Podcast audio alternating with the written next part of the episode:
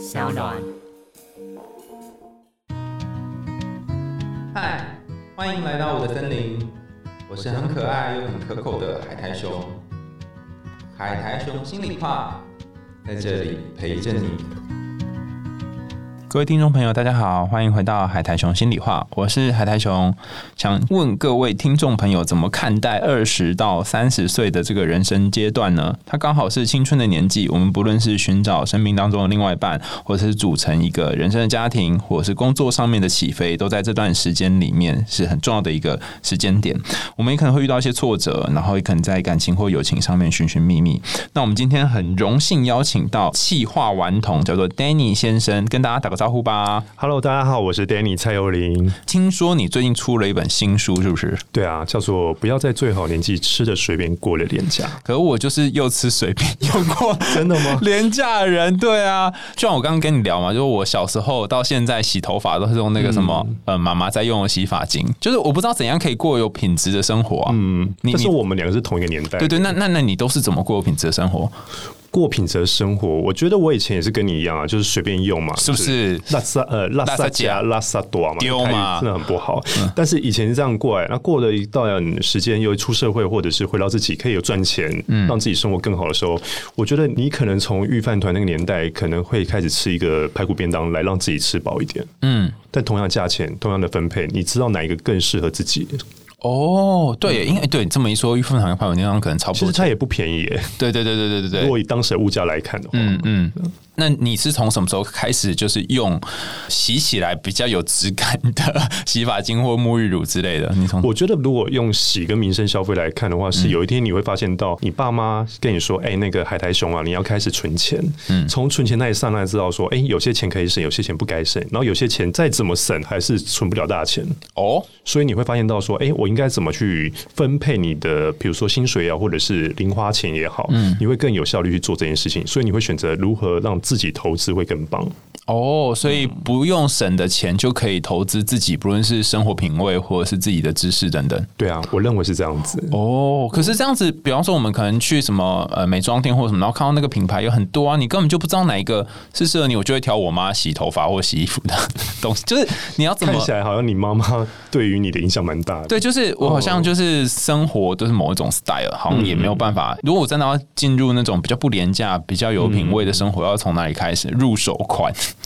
我觉得你可以看你过去的状态，然后另外就是说，因为你长大之后，你会开始，比如说你花你存一笔钱要去买一个好的东西，那中间也会遇到鬼跟雷，对嘛？对嘛？是不是嘛？一定会碰到一些雷之后才知道说，哦，这个原来是这么贵，但是不适合我，但是原来这个 CP 整高跟我超级合拍的。哦，所以也是要有一些尝试跟学习。有啊，我一定虽然我出了这本书，在教大家最好年纪应该怎么过，或者是选择，但是我中间看下来，应该是我也遇到很多挫折跟选择，才有今天的成就。哦，那你过去有遇到什么挫折？我最喜欢听挫折了，超多挫折啦。比如说从你要从哪个前都都可以，任何任何你现在想要的挫折都可以听。小孩才做选择。好，OK。比如说我当年我我记得我那个大学刚毕业要出来校门口的时候，我爸就给我三条路，说哇，你一定要赚大钱干。大事，然后比如说你一定要去，我们那个年代有个叫四个名字的，叫做竹科，或者是科技新贵，或者是报血报干，就是血汗钱 年终。那我爸就跟我说啊，你一定要做这种东西，男生做这个才有出息哦。但我内心的抗拒说，哎，老子我不是学电子、电器、机械、化工的那种，进大公司或大企业很难。嗯，所以后来之后我就说，哎，那我要证明自己也是可以做大事。那我爸就说，好，如果你不是这个科技毕业，那就去卖房子。嗯。所以我也在房中业待过哦，对，很酷吧？我这个样子，后来两个月之后被败掉了。嗯，你是不喜欢还是不适合？自己会硬着头皮去喜欢、去接受，然后反正就是爸爸叫什么你就做什么嘛。然后后来我发现到不适合原因是因为他查到我爸是投资客，嗯，所以形状跟你的形状，对啊，那我就不能依托我爸的梦想嘛，所以我就说好，那我我还是可以做我自己的吧。因为既然我已经努力过，那房仲也不是我自己的本命的话，那我就因为出社会第一份工作很重要。后来我就想说，那我去广告公司好了。嗯，起码我学设计的，我学艺术的东西，我在那边可以画画东西啊，做做广告呃视觉品这样子。所以后来一路上中间也换了很多工作，因为你中间会觉得感觉这很酷。做以前觉得做设计师这件事一件很帅的事情，对啊，你可以穿着风衣，拿了星巴克，走在忠孝东路的上面，看起来好像很很拉风啊，很下趴怎么样？那后来之后，我觉得哎，几个月在三万欧年啊，然后做十年也是四万四万出头诶，所以物价在涨，生活在呃各方面都在涨，但是薪水不会涨。对，所以你这时候你会做一些取舍，说哇，原来梦想遥不可攀，帅帅气气的，但抵不过现实的残酷，跟你说哇，经过六年，我的薪水才涨了三千块、四千块。嗯，你可能还是可以继续喝星巴克，但是就只有这样的薪水。星巴克都搞不我涨到一百五了，加个什么 espresso 要一百六、一百七，但你的薪水还是三万五到四万出头左右，在还没三十岁以前的报酬。嗯嗯，那所以后来你是怎么样？胆敢对，我觉得对于年轻人讲，应该是胆敢这个词。胆敢从好像也还 OK 的设计产业，然后再去跳槽呢？你怎么敢做这件事？我很敢哎，我是一个断舍离大王，就是。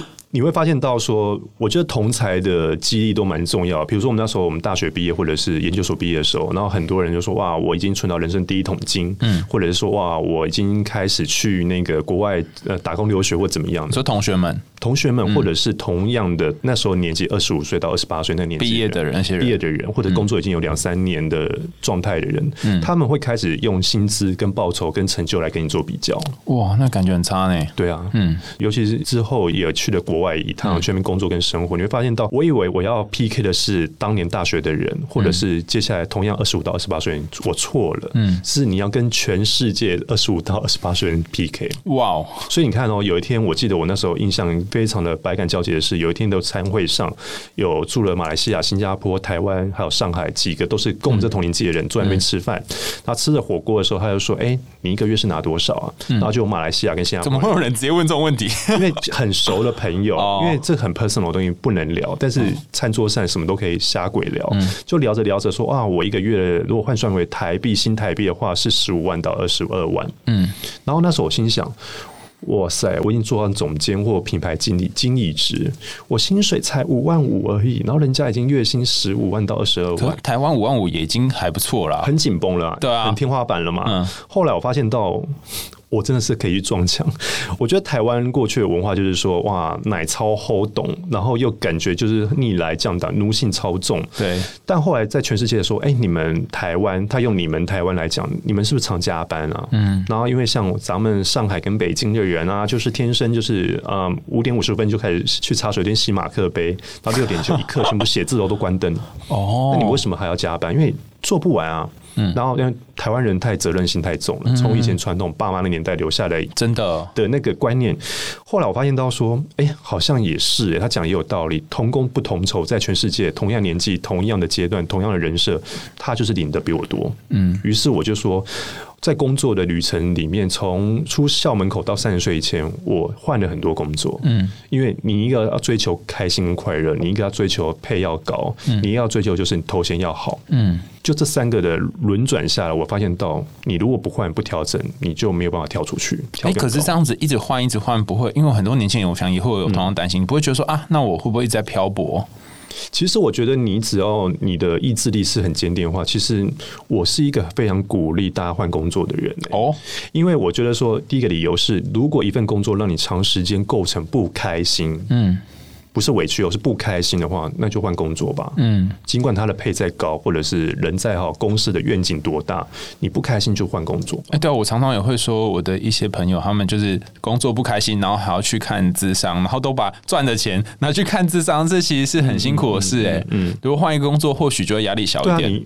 你个擒贼先擒王嘛，那你要擒的就是你的心嘛。那你的心如果不开心，那接下来所有事情都没辙啊。但是问题是在转职的这个考虑的过程当中，很多年轻人他应该也是担心，如果我换工作，会不会遇到更糟糕或是更不适合我的工作啊？这边好像所以你换工作要有计划跟谋略啊。哦哦，好好想知道。就比如说，我现在准备要换这份工作好了，那换着换着，你会觉得说我是不是要先骑驴找马？嗯，那在骑驴找马前，你的一些后面的事情有没有该做好？比如说，你跟你们家 HR 关系是不是打坏掉？嗯，或者说你跟你的直属主管关系是不是还建立？不会因为这份工作离开之后，他就不会再听你哦。因为其实有很多台湾人很会要留后路，就对对留后路，请神容易送神难。你很会积极营去找一份工作，或打听，或介绍朋友认识，或者说里面有没有自己的人去帮你说几句好话。嗯，就后来发现到，当你一份工作准备要跟他分手或离职的时候，每个人都做不好。哦，比如说你跟 HR 吵架，你跟你职务主管要破冰，然后你跟里面资深主管或者资深员工处不好。嗯，就你在下一份工作再怎么找，他打电话回你前一份工作的疑问，哎，请问一下海苔兄在上一份工作表现怎么样？哦，人缘超差的啊，然后居居了，对啊，就马上死掉了。所以有很多人在过三十或三十岁前找工作会遇到一个 bug，就是送神不会送哦。所以呢，我之前在书里面有提到，是讲说，比如说为什么有些人过三十岁，他的月薪不能转年薪，或者低薪怎么换高薪，换不上去的原因，就是因为他去背景调查你过去的两前两份工作的 HR，或者是当时你离职的理由是什么？不是会写的离职单吗？比如说小明就会写说，我跟我老板处不好，因为我老板很机车，很讨人厌，冲砍我。嗯，后来没想到四年过后，他准备从低薪换高薪的时候遇到 bug。嗯，HR 就说：“哎，请问一下，那个海苔兄，你是不是在二十八岁那一年的工作跟你主管处不好？”当然，哎，我忘了，但是你好像在离职单上面有写哦。那更高干的 HR 他是不会跟你讲。我知道你书里没有写，就会去查你的网络上一些资料。对啊，比如说你曾经在某个酸民的板上有留啊，就说我讨厌某个前辈，我说那朋友很不 OK，或者说那个面试官很拉惨。嗯，就后来你知道，Google 就是超级大的引擎嘛。对，马上查出你曾经在某个照片下面留言，嗯，或者是被人家酸民你回应的不该说的话，嗯，那你的新工作跟新的报酬、新的收入，或者是你的人生的目标，就回到一个 bug。对啊，但你在书里面有讲说，如果你这辈子在网络上经历走跳的过程，其实都有可能变成你下一份工作他会去看的东西。那些 HR 可能都很精，可是你刚刚说要好好离开嘛？啊，要有没有你建议？比方说，我现在假设我要离职了，好了，那我要怎么好散？要怎么做到这件事？有没有什么具体的做法可以建议给可能考虑要离职的人？我觉得不讲官腔啦，说呃，如果说你真的要离开这份工作，第一个就是你要演戏就演足吧。哦。你的戏要演足，比如说哇，我还是因为我人生的规划跟目标，或者是我真的不要再用身体不舒服，因为身体不舒服，全世界都在写 烂爆了，真的是有点烂了。这个演技太差了。你应该是说我我人生自己有自己的目标跟想法。那我觉得呃，比如说这份工作，我觉得成就感我自己觉得应该差不多了。嗯，或者是说我觉得有新的工作，它新的挑战是我接下来想要尝试跟改变的。嗯嗯，我觉得你与其诚实去作答，不要说其他的理由，会来的更自在一点。那就。不要那么看拖到人员啊，我觉得圈子很小。比如说，你做做行销、企划、公关，或者说你在业务，比如说你在卖车子，车子圈马上就传了。哦，对。或者说你在企划、出版圈，大家都传了；或者在行销跟媒体圈，大家传了。所以，怎么样的八卦，怎么样的风风雨跟舆论，其实到最后还是会回到说：哎，你不是说你身体不好吗？就下礼拜一就 on board 了。台湾人有很多 状态，就是送神送的很差的原因，就是因为你找不到一个跟自己说服，或者是你就诚实吧。哦。哦，但那如果你讨厌主管或讨厌同事，你不能诚实说你讨厌他，你可能要想一个跟你个人人生规划有关的东西。对啊，我宁愿你把所有东西说到自己身上，不要说别人是非，因为你不知道你接下来新工作的主管搞不好跟你前主管是好朋友，真的，或者是圈子很小，台湾就是这么大嘛，那你怎么讲来讲去，大家最后都揪在一起啊？嗯嗯嗯。那你在这个换工作的过程当中，你有没有有什么一些体会或经验可以跟大家分享？你们譬如说哪一次换的很好，或是没有那么顺利之类的？我曾经有一份工作，是我觉得哇，它上面就是我的名字了。就我就觉得那个位置就是我要坐那个位置，全世界就是我就在后面要挂你的。对啊，那个就是什么呃某某企业的什么品牌什么总监，那就我，因为他讲的我都会啊，然后什么什么的我都符合他的条件跟要求。就像我们学生时代推甄有没有？那种台大那个位置就是我的位置啊，内心就觉得我要去，我要去。对对对，就是我。到后来我进去的时候，我跟你讲，真的是中国民间故事。进去那里面之后，所有的工作、所有的头衔、所有里面的东西，跟他当时那个。Offer 上面写的履历完全都不符合，什么？真的。然后我马上就傻眼猫咪，我就说：“哎、我不是来做这个品牌，我要管理啊、行销啊什么。”他说：“不是，你要开始带业绩，然后你的部门只有你一个人而已，不是有代替。代替这件事情是你接下来熟悉我们公司体制之后，我才会升人给你当你的下属。”嗯，那我那时候我就脸都绿了，我说：“呃跟你想象不一样。对，我就说，哎、那我要出差嘛？因为上面说我要经常出差或者管理什么。他说没有啊，前两三年你都不懂出什么差啊。嗯，然后我就觉得说，哇，真的是诈骗集团呢、哎、但他没有看你之前的资历什么之类的吗？有啊，有很多 HR 其实不怎么诚实，也不怎么牢靠，因为他们会把你拉进来之后，再把你放在贵公司的合适位置。哎、什么意思？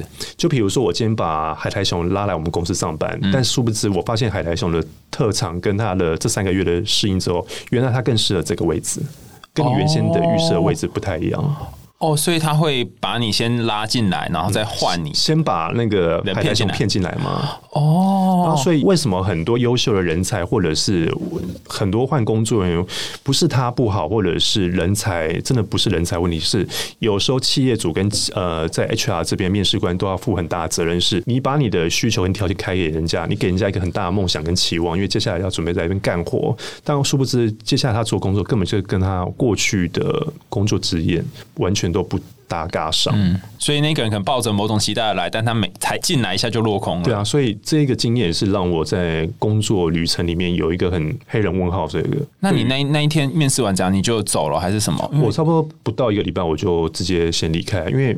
就不用在那边死呆着啊！虽然他给你的配哦头衔感觉都是原封不动给你，但工作的任务跟期许跟目的的 KPI 完全都不一样。哎、你这么一说，我觉得感觉蛮重要的，因为很多人就说啊，我这个名字还不错啊，钱也 OK 啊，可是问题是、做的不是你想做的事啊，那为什么要在这边待呢？所以你就赶快离开跟分手啊！哦，对啊原来是这样啊，所以我为什么一直鼓励大家说是不要被过去老掉牙的教条跟爸妈或者阿公阿妈或者是上个世纪的一些观念说哇，理解的套路不能一直换一直换，换来换去对你人生不好。但是问题是你不是我啊，我的命没有像那种含金量很高的孩子或者非常幸运的孩子们，就一早就找到台积电、广达电、什么台硕、红海这种，但有百分之八成人都是要一步一脚印上去。嗯那在一步一脚印的孩子们，他们很辛苦，中间一定会遇到鬼，一定要打几场怪物才能闯关成功。嗯所以我觉得说是，如果在你年轻二十八岁以前啦，讲二十八岁好了，就是说出了校门口到二十八岁以前这五年到六年时间，你是你的适应跟调试期，你应该去做一些取舍。那如果真的是让你自己不开心，发现到你的期望跟你的状态不是当时的预期，那就离开吧。哦，你这么一说，我觉得有一点弹性。像我玩一些角色扮演游戏，就是好像你前面这个怪很难打，然后你就硬要打它，你就一直死。但如果你绕过它去打别怪，说不定你可以找到你擅长的东西是啊，是啊，所以我觉得我常常做一个比喻啊，就是说，其实你从你二十二岁离开校门口，男生要还国家一年嘛，那女生就直接准备看你要不要再怎么样，或者是选个人嫁了也 OK。但我觉得从校门口开始到你六十岁以前，但台湾人太早就爱退休了，所以在接下来四十年到五十年时间，都是三分之二的人生都在工作，所以工作不是这么严重的事情，也不要被过去说你不要常换工作，但是你不换工作，你人生怎么丰富？你的经历率要怎么去讲更多元？所以那一段呃，可能五六年的时间，看起来在换工作，但是也在找你人生未来的对啊，志向。你接下来还有四十五年的时间都在工作，你有差这五有道理年吗？我觉得可能上一辈他们的这个方法适用于那个时代，可是现在因为变化太快了，对可能没有办法。我们现在就这样一个工作一直做下去。那在工作的职场，除了会遇到要不要转工作的现象之外，还会有可能会遇到一些朋友啊，或是相处上面的困难。你自己在跟不同的职场工作过程当中，你有遇到一些像朋友，你觉得哎、诶可能不是那么顺，或者是卡卡的状况吗？你怎么面对这种情形？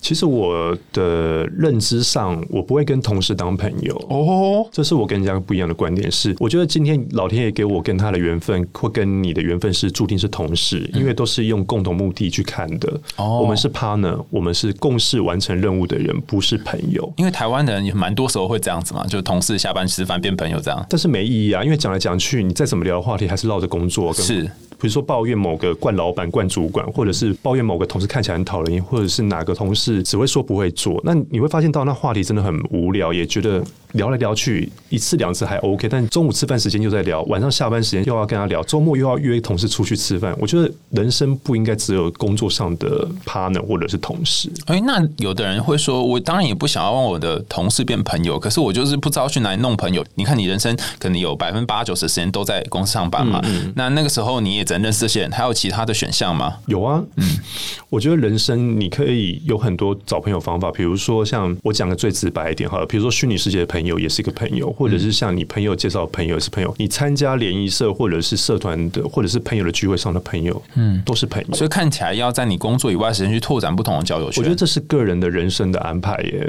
所以不能怪猪在说哇，我的生活很无聊。但你可以选择走出去，或者是埋头苦干，嗯，这是你人生的选择。哦，那这么一说，工作上的人，我们可以先把它先区隔开来，不一定要跟工作上的同事当朋友。可是私底下朋友，你有那种相处起来觉得顺或不顺的例子吗？有啊，嗯，我觉得我以前有一个很好的想法，是指说我如果可以跟朋友开一家店，或者在同样的领域、同一家公司上班，是一件非常好的事情。嗯，就我后来发现到，当朋友跟同事同样混在一起做一件长时间事情，那是一个很糟糕的状态。哦，为什么？比如说我今天跟海苔熊是超级好的妈吉兄弟哥们 homies，我们在一家公司上班，就后来发现到我太长的频率是跟你见面的，工作也要见面，然后试一下吃饭要见面，其实你会发现到我们已经没有什么话题可以聊了，就很腻的感觉，很腻啊。嗯，所以我这时候我在年轻的时候我觉得说这是一个很幸福的事情，然后周末在一起吃个饭或怎么样，就后来发现到这是个灾难，因为我没有时间跟自己说话，我没有时间陪我家人或者另外一半，我没有时间去照顾我外面圈子的朋友。哦，所以你会发现到说年轻的时候的想法，跟你现在过三十来看这件事情是，哎，刚好以前有这个经验，所以会让我更知道说，同事就是同事，朋友就朋友。那朋友又分为怎么样圈子、怎么样类别被贴标签的朋友。嗯，那其次是这些只是酒肉朋友，或者是他可以走到你心里面的朋友，会分很多不一样的类别。嗯，所以你可能心里面就把这些朋友先分成几种。状况，然后他们在适合某些场合出现或什么时候相处，但你要留时间跟自己相处。这样，像有些朋友，比如说他是平日的晚上或周末时候你才约得到他的朋友，因为他就是被归类于喝酒的时候会见到朋友，酒肉朋友。那这样也挺好，因为它也是一个很重要的功能啊。对啊，他就是被放在喝酒的酒咖的朋友嘛。那有些朋友是说，当你有理财问题的时候，或者是投资的问题，这个朋友说：“哎，我可以问你一张股票吗？我可以问你一些投资的东西吗？”他就很热情跟他讲，因为这是你们共同兴趣的东西。嗯，那比如说你今天遇到的是做保险的朋友，你可能因为今天受伤要买一个保单，或者是需要理赔，那这一群朋友就是这时候会派上用场了。嗯，但那我觉得在经营朋友的时候，是中间是我觉得固定的嘘寒问暖，或者是关心，或者是看到他社交媒体上的一些动态，你可以回应或按赞。嗯，我觉得不一定是要常见面，反倒是你有没有去真心对待这个人。我觉得现在人都是不是植物人啊，所以你的感受或他的感觉，其实大家都知道你是真心还非真心。嗯，讲的好像也不一定就是说一定要利用他什么，是大家互相就是平常就要有一些往来，才不是说好像有事才找这样。是啊，所以朋友出社会，尤其过三十，会发现到有些朋友真是一年才见一次面，但是一见面就是很多话可以聊不完。嗯，因为你书里面有写到嘛，有些朋友会拖累我们，那怎么去区辨说这些朋友可能是会伤害你自己的自信，或者是会伤害你往后的生命规划呢？我觉得有些朋友是，比如说我的认知上，我跟你是很好的，那我会发现到有些朋友是喜欢在背后损你的人，那他损你，翻成台语叫做 cos 嘛，他就 cos 我亏我或怎么样，但你一次两次你会觉得他是玩笑话，但是久而久之，你发现到他就是要用这样的方式去刷第一个他的存在感，嗯，第二就是说他要贬低你来证明自己的身价跟价值，嗯，那另外一个就是这种话讲久了之后，虽然听起来是玩笑，但讲久了之后就不舒服。嗯，那通常我自己的处理方法就是，我会看他渐离渐远这样子，因为我觉得说真正的朋友是第一个见面不会尴尬，你他是会听你说完话的人，或许他有他的见解想法，嗯，他讲完之后你是会听到原来他的观点是什么样。但是大部分的朋友是他上班已经够累了，他也不太希望听你太多的抱怨，所以有些朋友就听听就根本没有放在心上。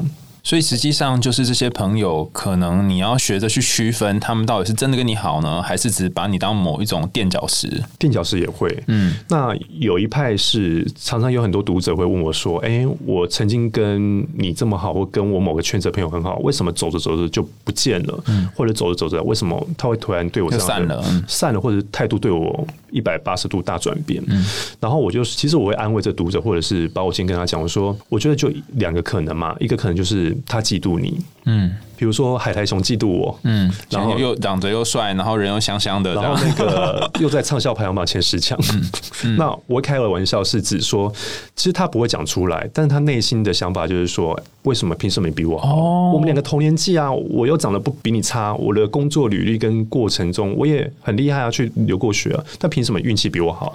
哦，然后他不会直接跟你讲，他就用离开这种事。呃，其实百分之八十的朋友，嗯，因为同样的共鸣跟兴趣才会凑合在一起嘛，因为有频率才有共鸣。嗯，但是发现到同样频率的人，他特别突出跟外显的时候，我不会说，但我内心会觉得凭什么？这是第一点。第二点是说，你到底是做了什么事情才会让你更？他会研究。那为什么有些人呃，他不会说出来？原因就是因为其实我不想要让我负面的观念影响到我们的友谊，因为我嫉妒你。哦他不会讲出来，但是他会放心里面。嗯，那其二是为什么这朋友会消失呢？原因就是因为你都在进步，我不想进步。但有时候我们基于就是希望朋友也好的状态，我会说，哎、那我拉你一把，我觉得你应该怎么做会更好。海苔兄，你应该听我的话，因为这是我过去的经验。但我觉得这样的人会遇到两个风险，第一就是说，人家的人生就是想要这样子，你他就是要耍废。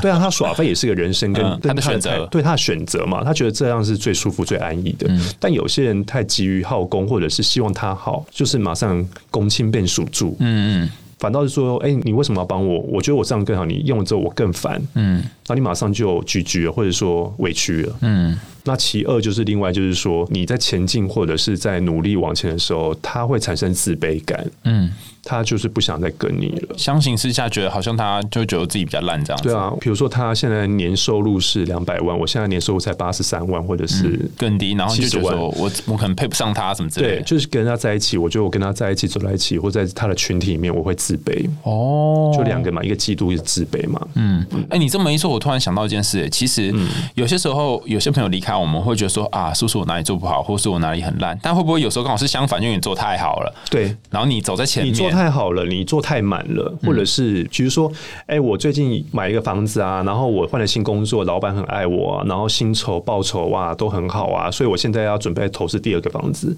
但是你无心的这句话，其实会让。曾经跟你很好的朋友开始会离你很远，嗯，哎、那个他是不是到另外境界了？那我是不是配不上海这样的朋友苔兄？或者是说，哇，他好优秀，我觉得我还是默默在后面拍手就好了，但我还是跟他离保持距离。嗯，我觉得我自己好丢脸哦。嗯所以这么一说，如果你有一些成就，你也要学会怎么样让那个成就不要光芒刺眼到身边的人。是，另外一个就是，其实有些话、有些动作你不应该分享。哦，对我觉得台湾大部分人都会说啊，你要分享啊，你要怎么样？但是其实事实上，我很相信啊，就是说，其实你的分享不见得是我要接受你的分享。哦，对耶，对啊，你为什么要 share 这个好消息给我？但对我来讲是一个噩耗跟灾难。就觉得啊，我竟然不如你这样。他要说不说呀，他放心里面啊。所以有些朋友很努力，很努力就往前，然后也是功成名就、名利双收。但有些朋友他安于就是说我一个月三万四万，我其实过得很开心啊，我不一定要买很好的生 LV 活啊，我也不用过得太好生活，我也可以每天都吃御饭团。嗯，但我觉得我爽。哦，但是因为你跟我的差距是不同 level 的层次的生活圈跟温室，所以。相较之下，我就会说，好吧，那我还是找其他朋友，因为我配不上海苔熊跟 Danny 了。那我知道你除了在呃这个书里面有写到跟感情，然后或是工作或职场相关的东西，自己也经营一些品牌嘛。那我猜有些听众看看你说哦，我想从国外引进品牌啊，或者说我想要做一个品牌，不晓得要去做这些品牌或是公关，呃，有没有什么美感，或者有没有什么 SOP 啊？好想有诶、超多的。偷偷可以透露两手吗？还是会有什么商业机密？针对品牌还是针对公关还是针对品牌，譬如说我今天想要，倘若啊，倘若我想要去从国外引进一个模型，好模型的品牌，或是一个呃手作品牌，然后进入台湾，那我首先要干嘛？我总不能就联络厂商，然后说我要用哦，然后就就开始了，不能这样吧？我觉得你要你要做这些品牌，一个就是你自创品牌，一个是代理品牌，这是不一样的。嗯，那你如果要代理品牌，千万要知道，你做太好，他也不开心，你也不开心。啊为什么做不好，他不开心，你也不会开心。但你做太好，他为什么不会开心呢、因为你你是代理他的品牌啊，那你做太好，他就干脆自己做就好了。等于说你是他的白老鼠。比如说像有很多国际精品，嗯，比如说他会说，好啊，那个海苔熊你的代理好了，嗯，那代理之后，我发现哎、海苔熊在原来在这个台湾做的很好，嗯，那我就不要再给你经营权的。然后他我自己收回来我自己做，我自己派我的团队就直接说，在台湾插个旗子，然然后旁边香港也来一个，然后东南亚或者是日本、韩国都插旗子，因为我发现亚洲海苔熊是白老鼠他帮我做好了，哎、那谁要来代理啊？根本不会有人代理，没有人代理啊，所以很多人就会冒着风险说，有的是炒短线，嗯，有的是做长期，刚刚说，哎、我们要签一个合约啊，我们签十年约，嗯。不管再怎么做怎么样，你不能动到我的经营权或者是哦。股份这样子，这是我第一个要给大家，如果要做代理品牌的人的话尽量是走一个比较远的路线。，对，哦，就是合约那个魔鬼藏在细节里嘛，所以合约的期限跟授权跟非授权的东西要讲清楚。哦，那如果我自己要创一个品牌，其实风险很大，因为你不知道会不会倒啊。呃，回到这边又讲到创业嘛，做自己品牌就是创业。我记得我在二十七岁的时候，我那时候我们那个年代有一个韩剧叫做《咖啡王子一号店》，嗯，那因为我那时候在广告业或者公关公司做很久，我觉得哇，真的好烦哦、所以我想要做自己的老板。我那时候二十七岁就有当老板的想法，想法嗯。我就在某个百货公司的地下街开始开蛋糕店，我只卖三种蛋糕，布朗尼，然后重乳酪、轻乳酪跟千层蛋糕。嗯，那做着做着，我发现到一件事情是，哇塞，好帅哦！就每天都可以卖蛋糕，穿的围裙，感觉就是文青咖啡老板这样。但直到我做三个月之后，我觉得也是灾难开始。我发现到我根本就没有在休息。哦我在休息的时候，我们家的 PT 的小妹妹们就打电话说：“哎、店长，那个货又不够了，你要不要来一下？”我马上从新中又赶到台北市来，然后每天都在处理。我一天的假期，唯一的假期就没有了，哦，所以你根本就没有办法休息。没有办法休息啊。然后我那时候太年轻了，所以我不会算成本毛利，也不会抓预估量，也不知道什么叫天气好的时候、天气不好的时候的状态，也不知道开店闭店要花十三个小时，嗯，所以这些经验告诉我说，哇，真的是不要随便开店。嗯，那后来有几个前辈说，哇，你才二十七岁开这店，你的经验值打怪的经验都不够，你为什么要做这件事情？后来我吃了一个很大的闭门羹，我说算了，我还是回到业界 去磨练、磨练再磨练。嗯，所以我就回到公司好好上班。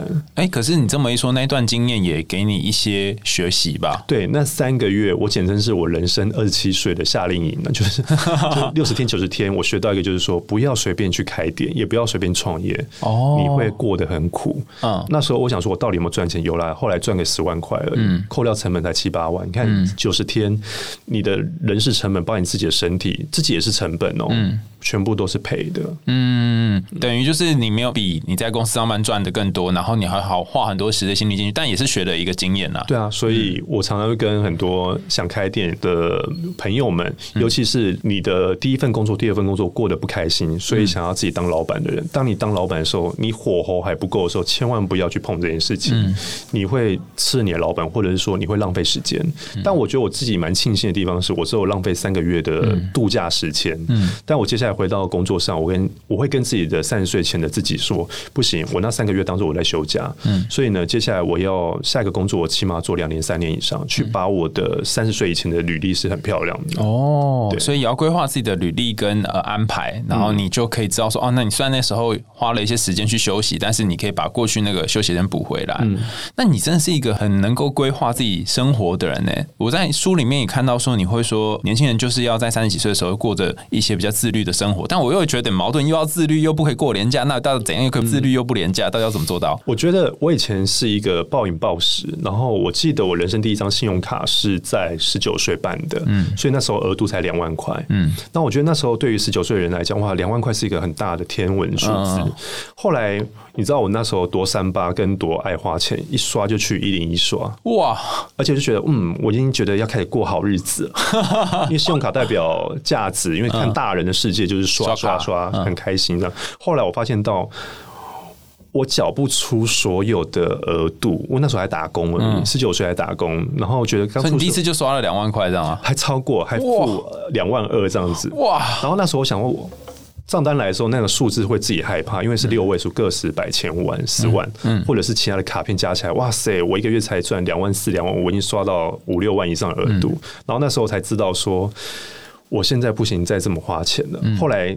前半年、前一年，我很苦的地方，全部在缴最低应缴额。哇，所以，对一个孩子来讲，那时候我很早就体验说，有钱可以做很多事情，但是没钱就每个月五号或十号拿到薪水，就是要还信用卡。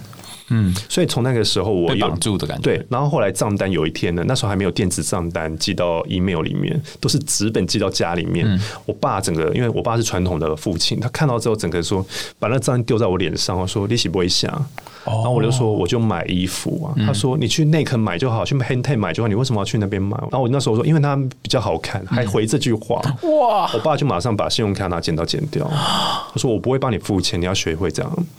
然后让你承担后果就。承担后果之后，我记得下一个阶段是二十五、二十六岁。嗯我发现到说你的信用要养好，因为有些同事还压力开始了。嗯，比如说他已经工作两三年，他已经有第一桶金。嗯，或者说他已经有在做基金的投资，或者是保险，或者是买一些东西、股票等等。我那时候发现到，我如果现在不做这件事情的话，我好像到三十岁前真的还是没有钱在身上。嗯嗯。所以我那时候体验到是说，第一个 三十岁前真的要把信用顾好，因为他有可能接下来你买车子、买房子的贷款，你跟银行的往来是要干干净净。嗯。第二个，千万不要缴最低应缴额，如果你有信用卡，因为它会扣你的信用嘛。对，记得它其实会信用的评比跟评分。那我觉得我是不懂事的，两万块的那张信用卡之后，我后来发现到你要养信用，比如说你的额度再怎么调高，比如说二十万、三十万、四十万，那个都可以自由调，但调着调着。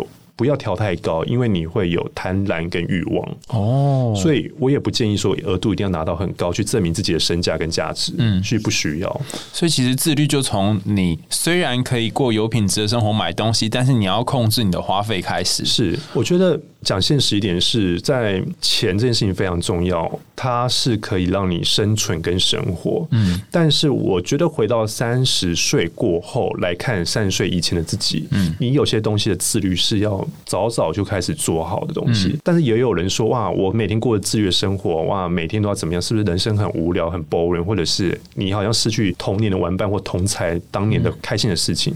但我觉得我会跟大家讲的观念是，有些苦你必须三十岁前就先吃到，嗯，有些苦不要三十岁过后再吃，因为第一个你已经没体力，第二个比你更年轻的肝，比你更年轻的小鲜肉跟小仙女，他比你更优秀，那你的价值在哪里？嗯，所以有些苦的自律是你要年轻的时候就开始养。好，嗯。虽然很痛苦，但是它会让你过得更开心一点。所以，如果在三十岁前你过了一个比较自律的人生，虽然看起来好像哦，怎么好像在生存都没有在生活，可是这个生存反而让你之后会比较好生活。真的啊，真的哦，不要就是一开始这边活得很爽，然后到最后就没有办法生存。其实台湾有，我那时候有看过一个数据，是差不多七成五到八成人他们会选择每天都在庆祝。嗯，比如说我一个月薪水假设是四万块好了，然后已经工作三四年、两三年这样，那他们会说我们礼拜一是 Blue Monday，然后我们开始来庆祝礼拜一吧。然后礼拜三是 Ladies Night，我跟朋友去喝一杯。那礼拜二我就觉得小周末又要喝一杯，礼拜六要跟朋友聚餐喝一杯。你一周七天，你将近有四天都在娱乐花费上。那撇开中午哦，还没算到中午，跟同事们去吃午餐，吃好一点午餐或怎么样。其实你的娱乐费在三十岁前，你会发现到它可能占了你人生三分之二，都是在享受上。哎，你这么一说，看似是享受，但它其实是某种廉价的人生，很廉价。就像很多人就说小确幸嘛，那我觉得小确幸对我来讲就是一个很糟的形容词，它不是称赞跟侥幸，它是一个很糟的贬词啦，就是说。你会因为珍珠奶茶一杯拿到你的办公桌上，你会很开心一个下午。其实你认真来讲，他其实不会开心诶。他就换的一个小爽这样，但是事实上你开始减肥了，嗯，你开始付出代价了，嗯，你开始要每天一杯珍珠奶茶三十五，哎，现在还到五十块了，你五天就两百五，哎，然后你把这钱省下来开始去健身，然后你身上有些线条之后，哎，这反而是另外一种幸福，是啊，哦，所以不要被珍珠奶茶的美好把你这个月、这个年或者是在三十岁前整个都搞垮。哦，那我有点懂您这个不廉价的意思，就是说你不是说叫我们去花很多钱享受，而是你要让让你的生活过得有品质，那有品质不一定要花钱，是，甚至很多时候是用自律的方式来让自己变得比较品质。我是这样的人，哦，原来是这样啊。那在节目最后，你有没有什么建议要给我们？可能是二十岁到三十五岁的听众群，或者是呃已经过了三十五岁，然后现在啊怎么办？我已经来不及了。回想嘛，嗯，我觉得我的这本书不要在最好年纪吃的随便过了廉价，其实一直在倡导一件事情是，虽然这是我十一年来真实故事，我会跟大家分享是第一个，如果你还没三十岁，还没三十岁的人呢。这本书会带给你少走一些冤枉路，嗯，因为感觉你的成就好像快看到了，感觉你好像也做了将近五六年的时间，嗯，那请你开始做好过三十岁的时候，你的人生到底要不要结婚？嗯，你的呃接下来工作是要创业还是工作，还是要跳更高的低薪换高薪，月薪转年薪？这是你应该要开始思考的规划人生。那有些人会开始说，哎，如果女孩子来讲，他们会说我是不是要开始要筹备婚姻这件事情？那婚姻对一个女孩子，我觉得对女孩子很。重要啦，那要结或不要结，其实会影响到你接下来的规划，真的会，真的会。所以这个是第一个大家探讨的问题。婚姻，那第二就是说，你的工作是不是要做一些调整跟突破？嗯，要么就突破，要么就是改变。嗯嗯。那如果你是过三十岁的人来看这本书，是被护了吗？A 户，A 户哦，东 A 户，只是说在过三十岁的时候，你开始要断舍离哦。比如说断的是一些没必要的关系，嗯，这个朋友真的不要再交了。有今天有讲哪些朋友可能不是？对啊，就很糟了，很很拉扯了，就不要再交了。那第二就是说。你的现金、你的收入是不是够稳定的？你开始要思考的是生活跟生存这两个差别在哪里？这是过三十岁，生活你一个月四万块也可以生活，嗯，你人生差不多打工三十年就这样子的状态。嗯，那生存不一样，是你不用很努力去赚钱，但钱还是自己会进来的。嗯，那这会影响到，比如说你的工作、创业，或者是说你的投资，你应该认真去看一下你从年轻到现在的保单。嗯，第一个是投资的保单，第二就是你投资的金额。或者是接下来你的人生规划有没有所谓的斜杠或被动收入？嗯，这是现在这个时代要该留意的事情。如果说你不把心力放在你不论是资金或是未来生涯规划上，你就会一直到四十岁，人家在讲说啊，我三十岁怎么没有想？那你真的是浪费了二十年呢？从二十岁到四十岁这二十年，你如果都没有想好你的步骤跟谋略的话，我觉得差不多三十五，你会发现到你其实输给同才很大一截，不是一截是两截了。嗯，不过就算是现在发现也还来得及，因为你就不会再输更多年。对啊。嗯，就像赌博一样嘛，